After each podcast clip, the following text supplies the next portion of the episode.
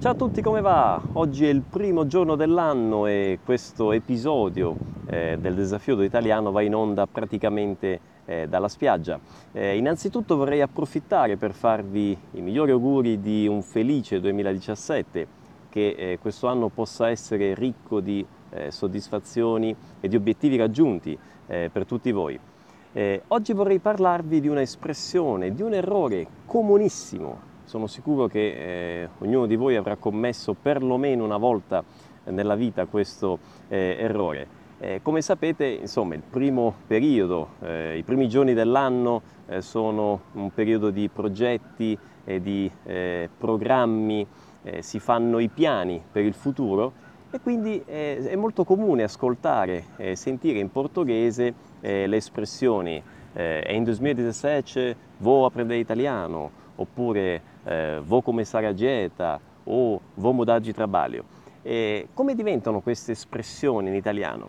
Molte volte gli studenti eh, erroneamente traducono in modo letterale e quindi in italiano eh, si ottengono le frasi nel 2017 vado ad imparare l'italiano oppure nel 2017 vado a cominciare la dieta o ancora vado a cambiare lavoro tutte queste espressioni sono sbagliate, ok? E noi italiani non diciamo, eh, parlando appunto al futuro, di programmi per il futuro, non usiamo l'espressione vado a più l'infinito. Eh, quale sarebbe quindi il modo corretto di dire queste frasi? Sarebbe nel 2017 imparerò l'italiano, oppure nel 2017 eh, cambierò lavoro, o ancora comincerò la dieta. Quindi come vedete si usa il verbo il, al tempo futuro. O in alternativa, più semplicemente, si può anche utilizzare il presente. Ok? Quindi eh, nel 2017 eh, ho deciso, nel 2017 imparo l'italiano, ok? Oppure nel 2017 cambio lavoro, oppure comincio la dieta, quindi usando il presente. E voi direte, ma Pierluigi, io ho già sentito l'espressione in italiano eh, vado a più l'infinito.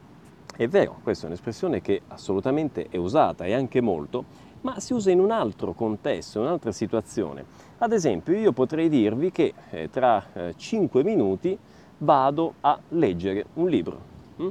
Eh, cosa significa vado a leggere un libro? Significa che mi alzo eh, da dove sono, mi sposto da questo posto in cui mi trovo e appunto fisicamente vado, mi trasferisco in un altro posto e comincio a leggere un libro. Ok?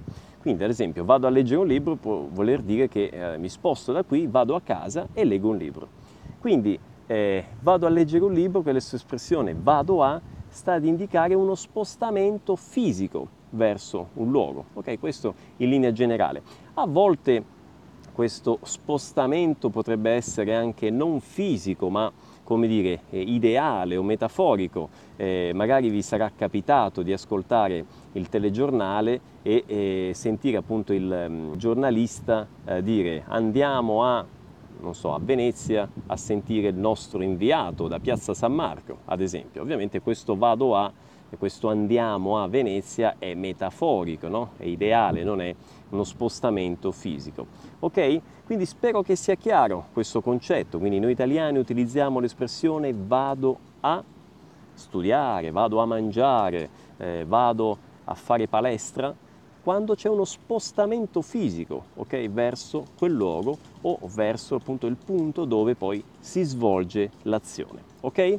E se invece io cominciassi a leggere un libro qui, nel punto in cui mi trovo, quindi se non ci fosse questo spostamento, come direi? Direi semplicemente eh, tra 5 minuti leggerò un libro o tra 5 minuti leggo un libro, cioè eh, comincio a leggere un libro qui, nel punto in cui mi trovo.